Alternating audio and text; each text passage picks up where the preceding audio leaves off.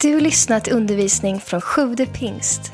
Vi hoppas att Guds ord ska tala in i ditt liv och fördjupa din relation med Jesus. Besök gärna vår hemsida, www.sjuvdepingst.se. Vi ska läsa Apostlagärningarna kapitel 9. Då står det här i de här verserna från vers 10. I Damaskus fanns en lärjunge som hette Ananias. Till honom sa Herren i en syn. Ananias, han svarade, här är jag Herre.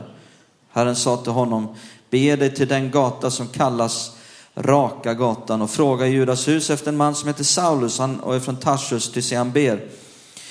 Ehm, och i en syn har han sett en man som heter Ananias komma in och lägga händerna på honom för att han ska se igen. Då svarade Ananias, Herre, jag har hört av många hur mycket ont den mannen har gjort mot dina heliga Jerusalem. Och nu är han här med fullmakt från översteprästerna att gripa alla som åkallar ditt namn. Men Herren sa till honom, gå, han är ett redskap som är utvalt för att bära fram mitt namn inför hedningar och konungar och inför Israels barn. Jag ska själv visa honom hur mycket han måste lida för mitt namns skull.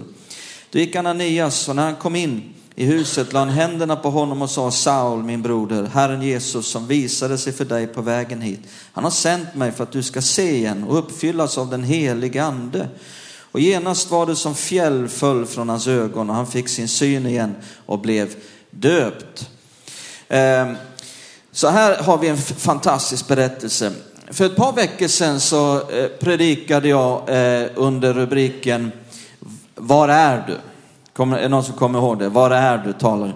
Eh, och, och det var utifrån texten i Bibeln där Gud säger eh, till Adam, Adam, var är du?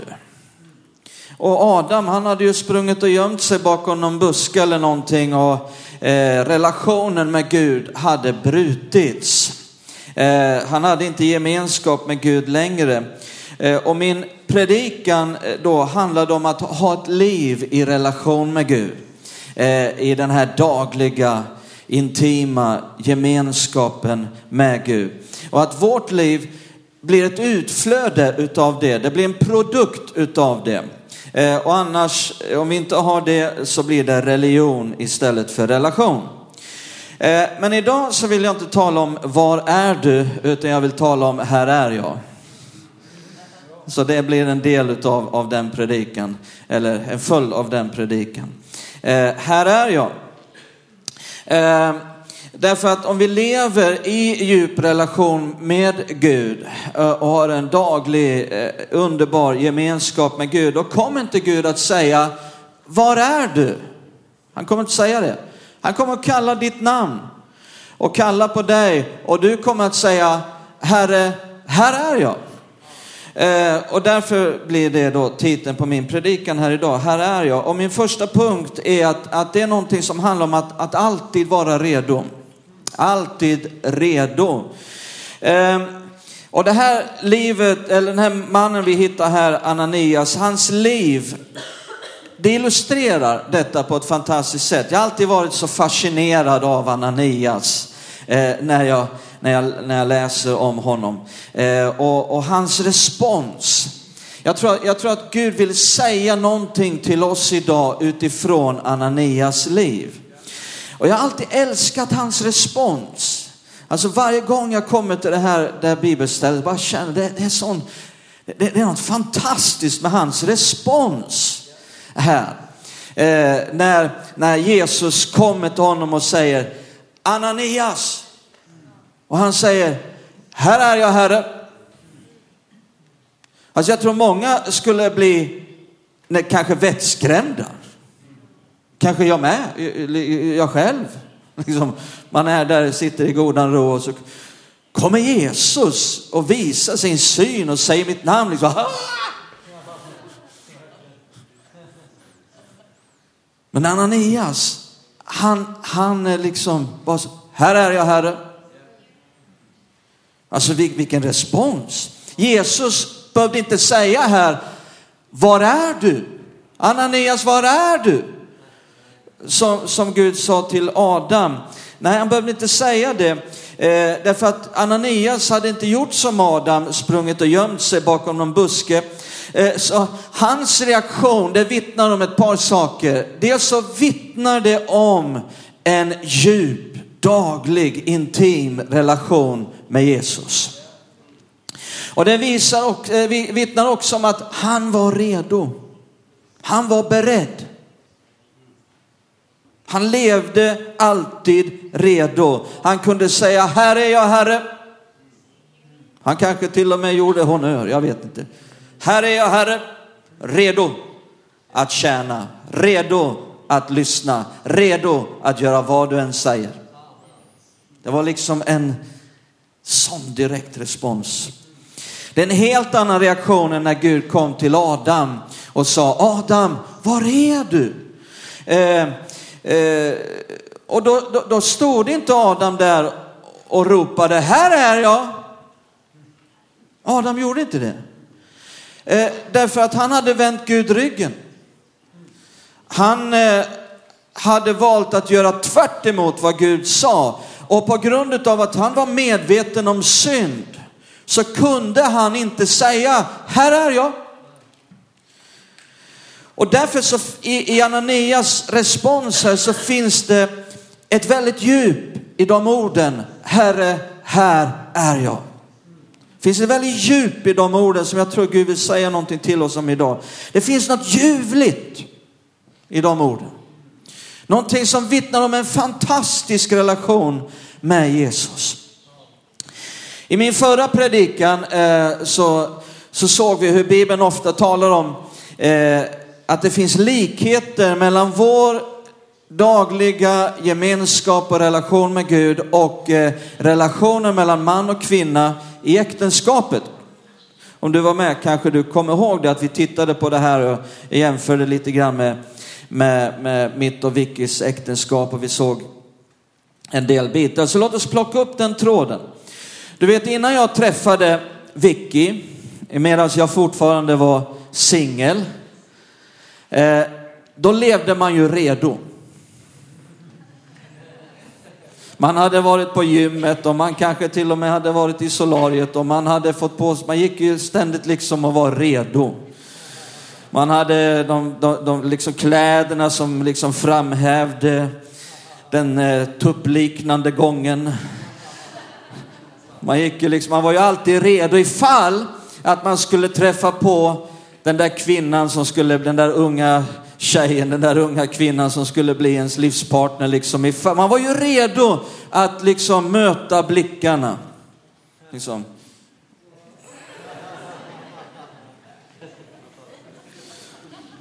Och jag vet första gången jag skulle träffa Vicky, jag, kom, jag var redo.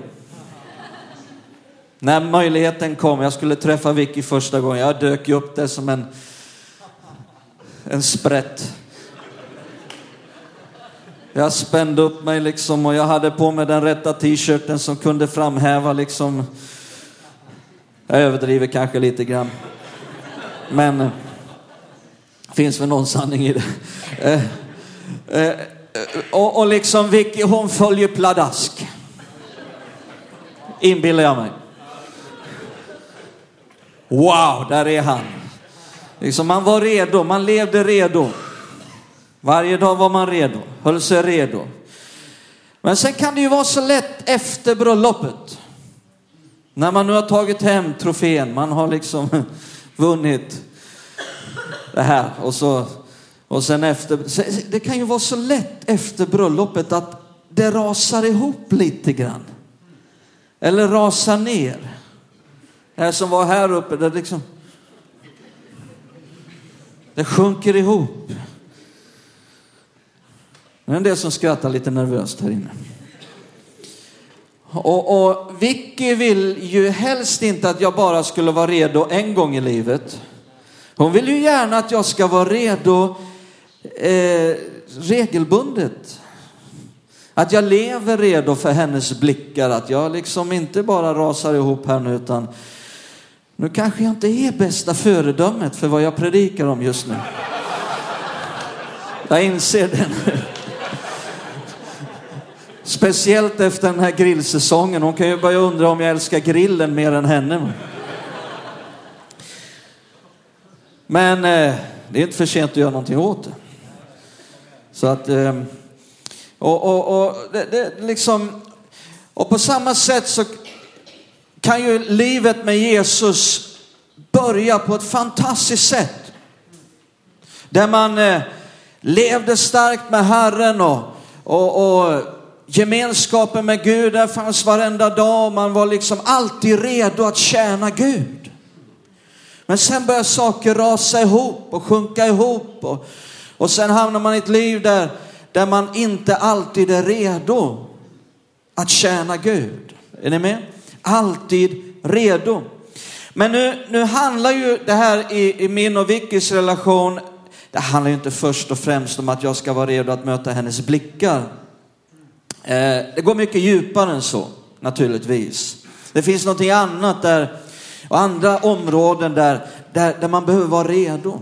Eh, till exempel om, om jag hör Vicky eh, ropa mitt namn, eh, liksom Sven, och jag hör i tonen att hon behöver hjälp. Hon vill ha hjälp.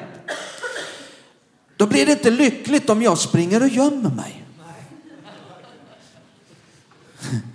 Eh, hon skulle bli sårad om jag höll på med sånt. Va? Sprang och gömde mig så fort hon ropade på mig. Eh, försöker hålla mig undan. Då skulle hon kanske börja undra, vill han egentligen leva med mig? Vill han egentligen leva ihop med mig? Eh, eh, det skulle inte heller vara bra om jag, om jag svarade med, eh, vad vill du nu då? Kan du inte göra det själv? Hon skulle inte be mig om hjälp om hon kunde göra det själv. Vanligtvis.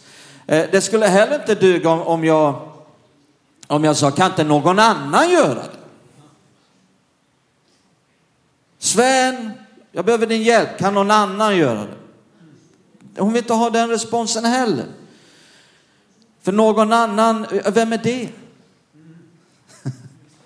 Jag har kommit på att det är jag.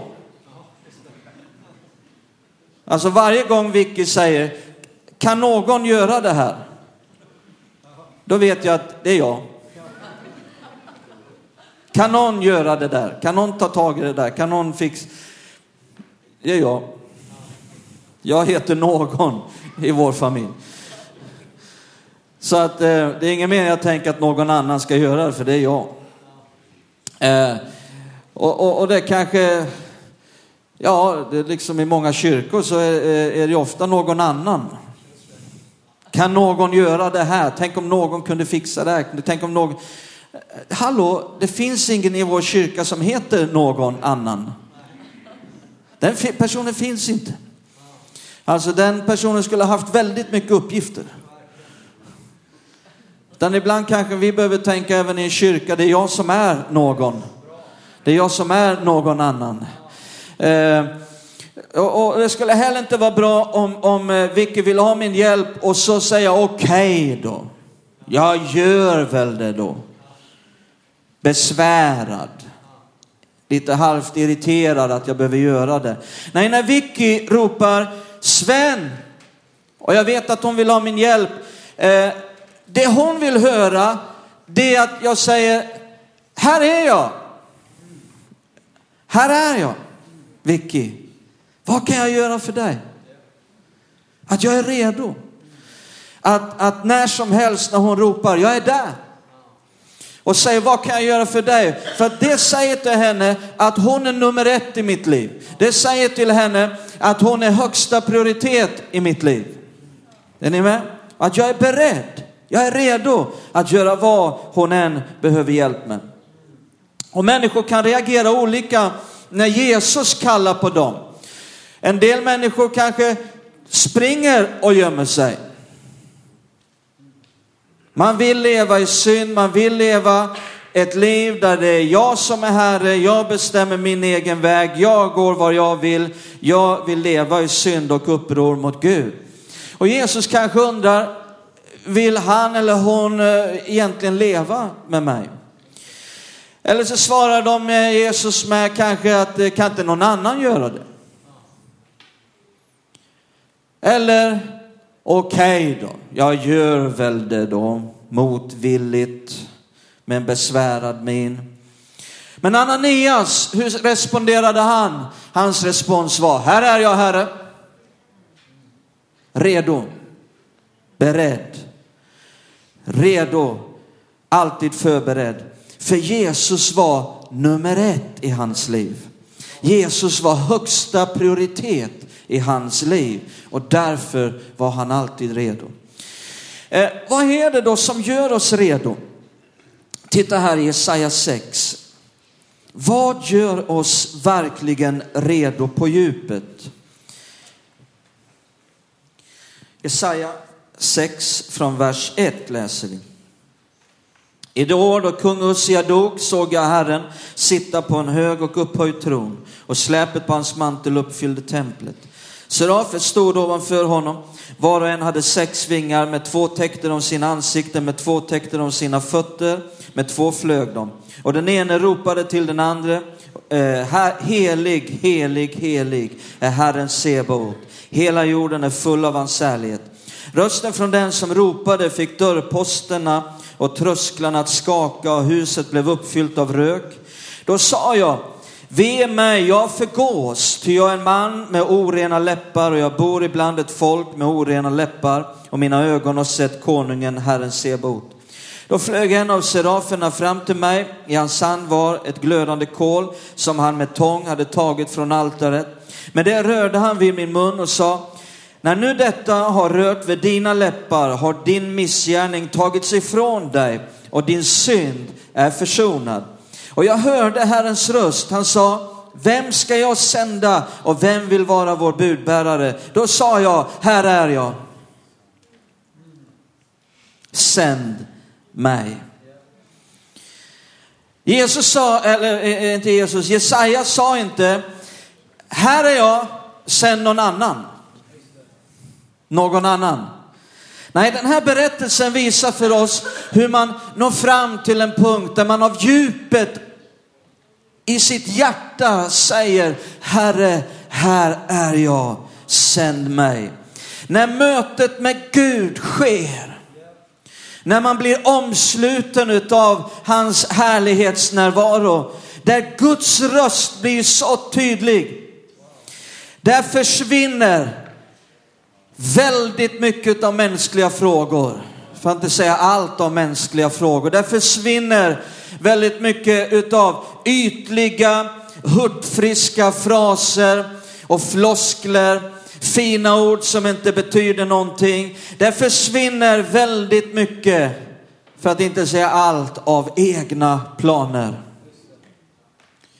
Det är där någonstans som detta uppstår. Det är där Jesaja säger, Herre, här är jag, sänd mig. Jag minns för ett och ett halvt år sedan, när många av er har hört berättelsen om när min äldste son, han var, skulle nästan fylla 20, när han fick det här mötet med Gud. Det var i mars månad förra året. Där han stod här uppe på läktaren och han berättar själv sitt vittnesbörd hur han var fullt utvecklad ateist. Det hade pågått i tre, fyra år under gymnasietiden och, och liksom, han kände inte att han behövde Gud. Han hade inget behov av Gud tyckte han. Han följde med till kyrkan, men han hade inom sig förakt för kristna, förakt för tron på Gud, såg ner på, på kristna. Eh, på ett sätt. På ett annat sätt så känner han att det är världens fin, det är Skövdes finaste människor de är här i den här kyrkan. Men liksom, så det är ett väldigt fint ställe att vara på. Liksom. Men han behövde inte det, han stod längst där uppe, höll på med sin grej. Mitt i lovsången, jag står här nere, jag kommer aldrig glömma det så länge jag lever, när jag stod och tillbad Herren och han knackar på min axel. och Jag tittar upp och där står han med tårar i ögonen, han är helt omskakad, han säger, pappa det är något som har hänt. Du måste följa med ut här.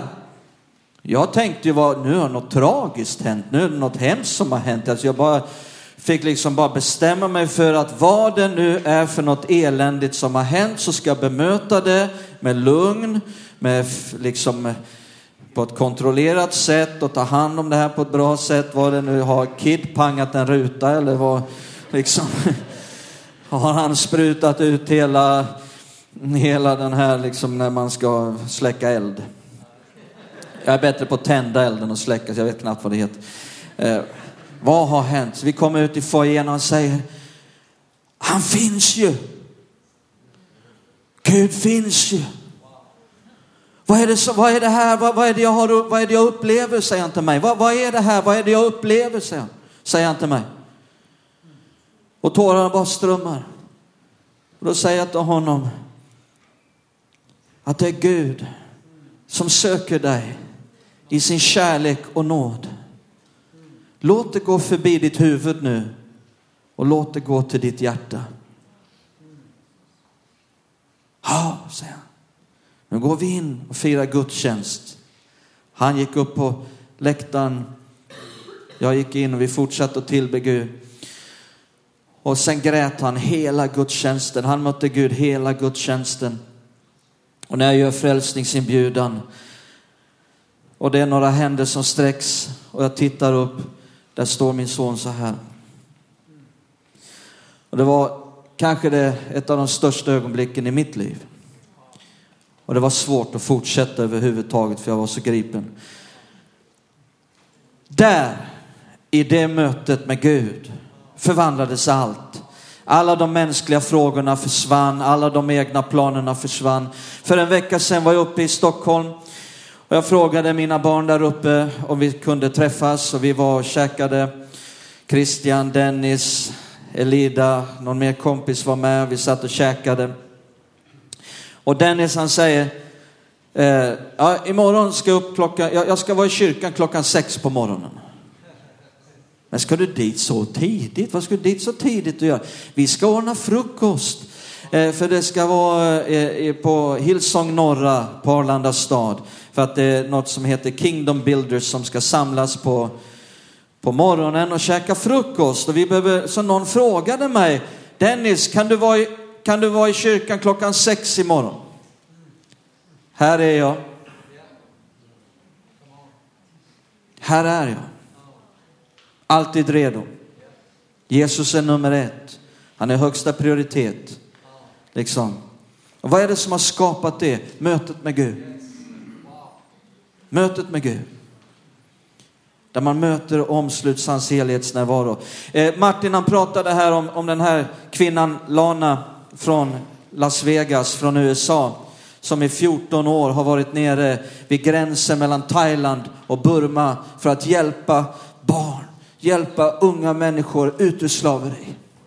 Ut ur sexslaveriet, ut ur tiggerislaveriet. Hon har, hon har varit där i 14 år nu, sedan hon var 24 år. Vad var det som hände? Hon var en dansare på en nattklubb i Las Vegas. Hon var starkt drogberoende. Hon hade epilepsi. Eh, men mötet med Gud. Hon mötte Gud. Någon presenterade evangeliet för henne. Hon bad en bön. Hon blundade och bad en bön. Och där möter hon Jesus. Där eh, förvandlas allt. Och hon kände, Martin har berättat, hur, hur hela hennes trasiga själ, hur Jesus i en enda ögonblick plockade ihop hela hennes liv och hon blev hel. I ett enda ögonblick. I ett enda ögonblick så blev hon fullständigt fri från sitt drogberoende och epilepsin försvann för alltid och har aldrig mer kommit tillbaka. Hon direkt började um- arbeta som ungdomspastor i ett halvår och sen åkte hon för att hjälpa dessa barn och unga människor på gränsen mellan Thailand. Där har hon varit i 14 år nu. Här är jag. Vad får oss till den platsen? Mötet med Gud. Uh, när Jesaja säger, här är jag, sänd mig. Då var det ju inte för att han tyckte att han var störst och bäst och vackrast och den mest lämpade för uppgiften. Nej, tvärtom. I mötet med Gud så, såg, så kände han sig så liten inför Guds tron. Han såg sin egen otillräcklighet. Han var fullständigt medveten om, om sin egen oförmåga. Och han kände, jag förgås i den här närvaron. Han kände, jag hör inte hemma här. Han kände eh, att han var helt ovärdig att få uppleva den här synen överhuvudtaget. Och jag tror att det blir så viktigt i, för att kunna nå fram till den här punkten och säga, här är jag Herre. Att man först har insett sin egen oförmåga, sin egen otillräcklighet, sitt eget enorma behov av Gud. Där man säger, Herre jag är ingenting. Men du kan göra någonting av ingenting. Och på grund av hans ödmjukhet så fick han uppleva en rening i den här berättelsen. Och efter den här reningen så kunde han börja höra Guds röst. Då, började, då hörde han Gud tala. Och titta vad som händer i vers 9. Han sa, gå och säg till detta folk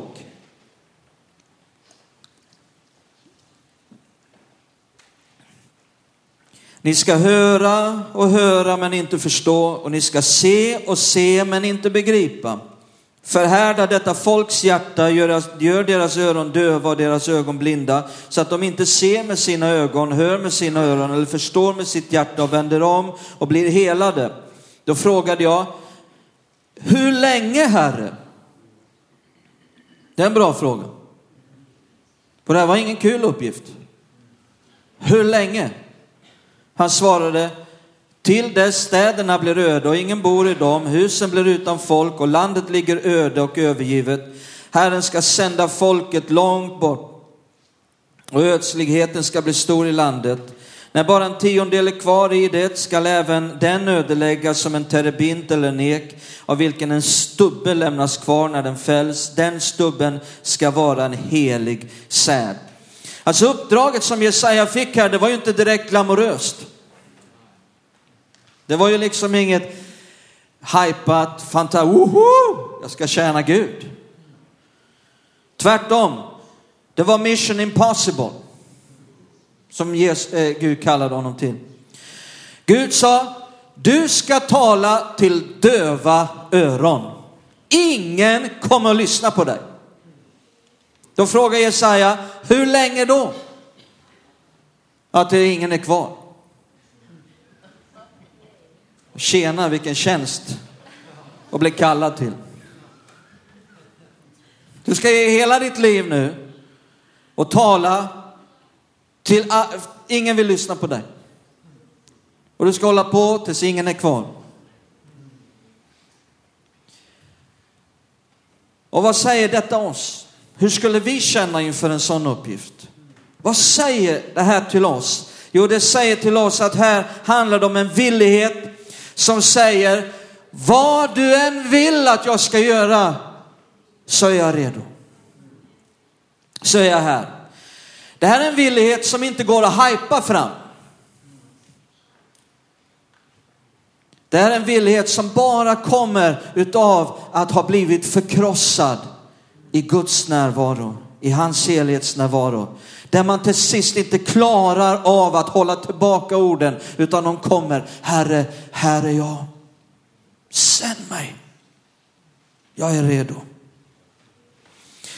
Min sista punkt här handlar om redo för vad? Redo för vad?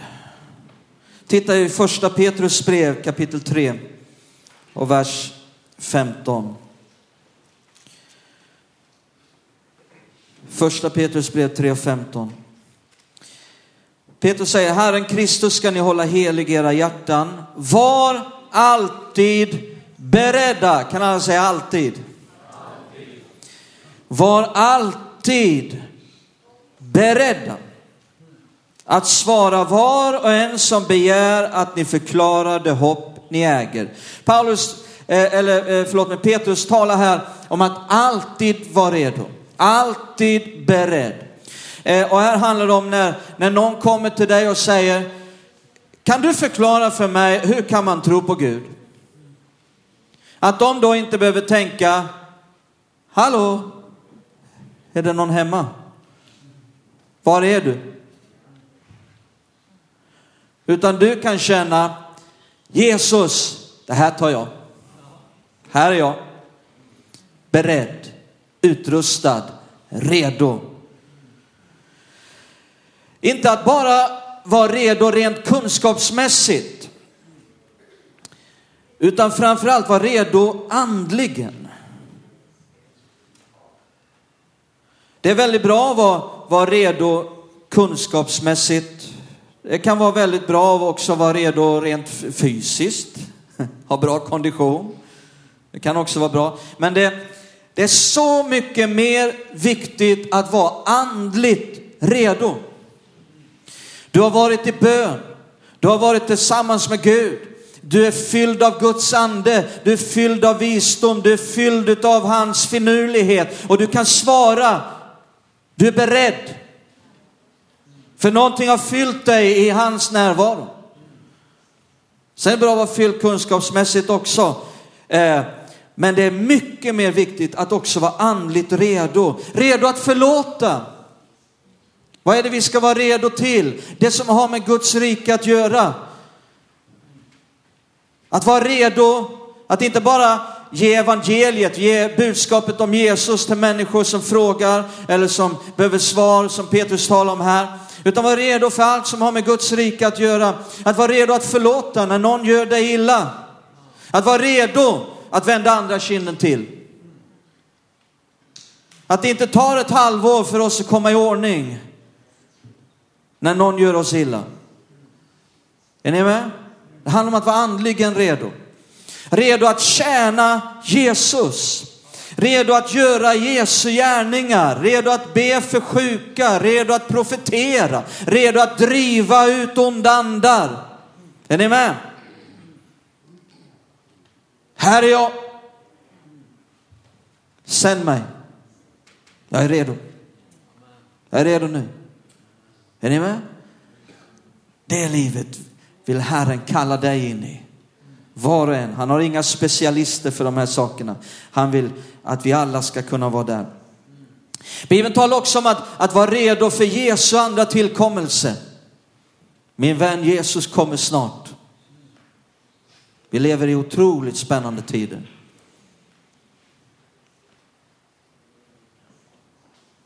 Wow.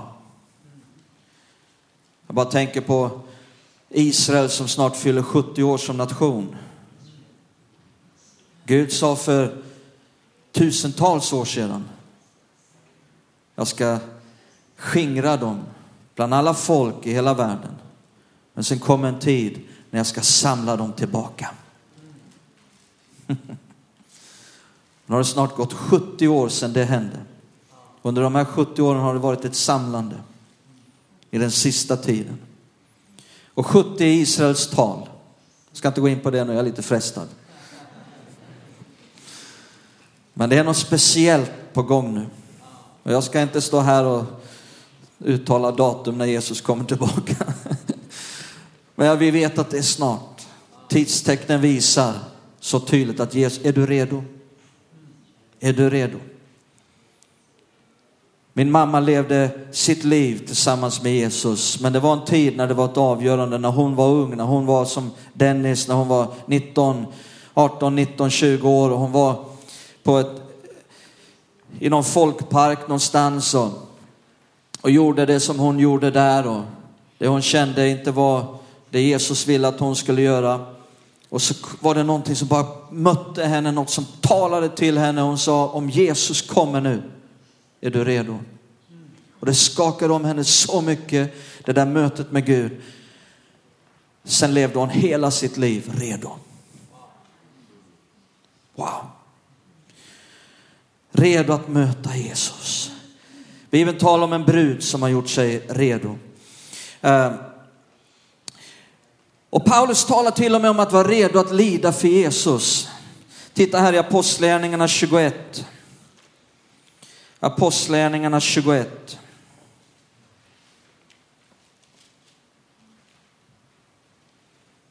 Apostlagärningarna 21 och 13.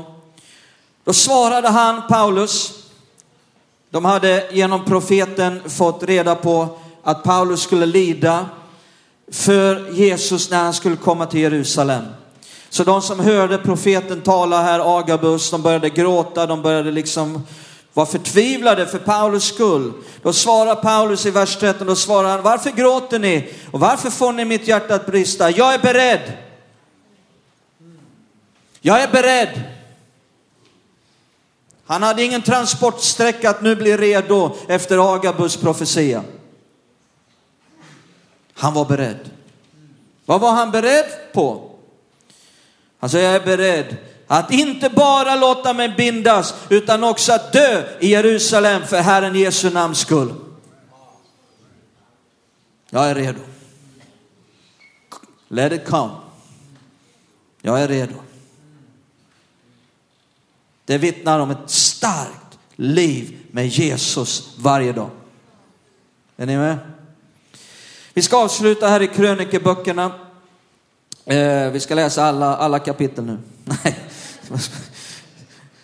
Första krönikeboken. Jag vill bara läsa någonting här apropå detta att vi gör en hjärta för huset insamling eh, om en vecka.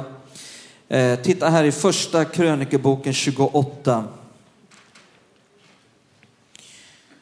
Jag tyckte det var så intressant att, att just sammanhanget, vi har ju ett, vi har ju ett bibelställe för hjärta för huset insamlingen.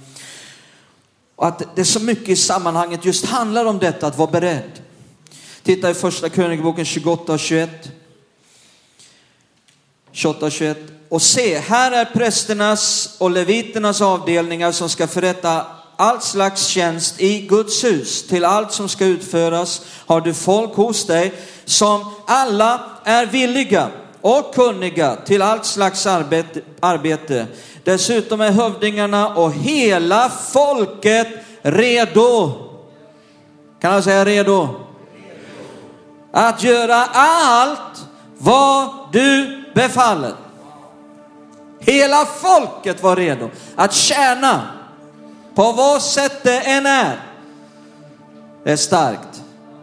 Det handlar om ett folk som har mött Gud. Eh, och titta här nu i, i vers 3, när vi går in i kapitel 29, eh, tre verser senare, så står just den här versen som är vårt bibelställe nu för hjärta för huset insamlingen. Eftersom jag har min Guds hus kärt. Det, är nummer ett för, det var nummer ett för David. Det var hans högsta prioritet. Eftersom jag har min Guds hus kärt ger jag också vad jag själv äger i guld och silver till min Guds hus utöver allt vad jag förut har skaffat till det heliga huset. Men titta nu vad som står här i vers 17 och 18. Inte bara var David en givare, utan det står i vers 17 och 18. Jag vet min Gud att du prövar hjärtat och har behag till vad som är rätt med rättsinnigt hjärta har jag burit fram alla dessa frivilliga gåvor och nu har jag också sett med glädje hur ditt folk som står här har burit fram åt dig sina frivilliga gåvor. Herre Abrahams, Isaks och Israels, våra fäders Gud, låt ditt folks hjärtas håg och tankar för evigt vara redo för alltid, för evigt vara redo till sådant och vänd deras hjärtan till dig. Vilken bön! Om att folket alltid skulle vara redo. Så nu inför nästa söndag, låt oss inte komma hit och bli överraskade. Liksom chockade. Oj, var det en insamling? Utan låt oss komma redo.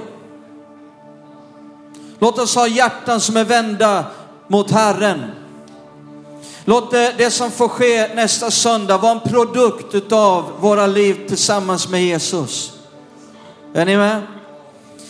Låt det, bli ett, ett, låt det vara ett utflöde. Låt det, den insamlingen som sker nästa söndag för att vi ska kunna ha eh, fantastiska lokaler för våra barn. Och för att vi också inte ska ha att det läcker in en massa vatten här genom taket. Och, att vi har ett Guds hus som det är ordning med. Eh, låt insamlingen nästa söndag vara ett utflöde utav vårt dagliga liv med Jesus. Låt, vi, låt oss komma förberedda. Låt oss veta nästa söndag, vad ska jag ge? Låt oss ha bestämt oss innan. Jag kommer beredd, jag kommer förberedd, jag kommer rustad, jag kommer genomtänkt, jag kommer genombedd. Jag har frågat Herren, vad vill du att jag ska göra? Här är jag Herre. Låt oss inte vara sådana som har sprungit och gömt oss. Där Gud får säga, var är du någonstans?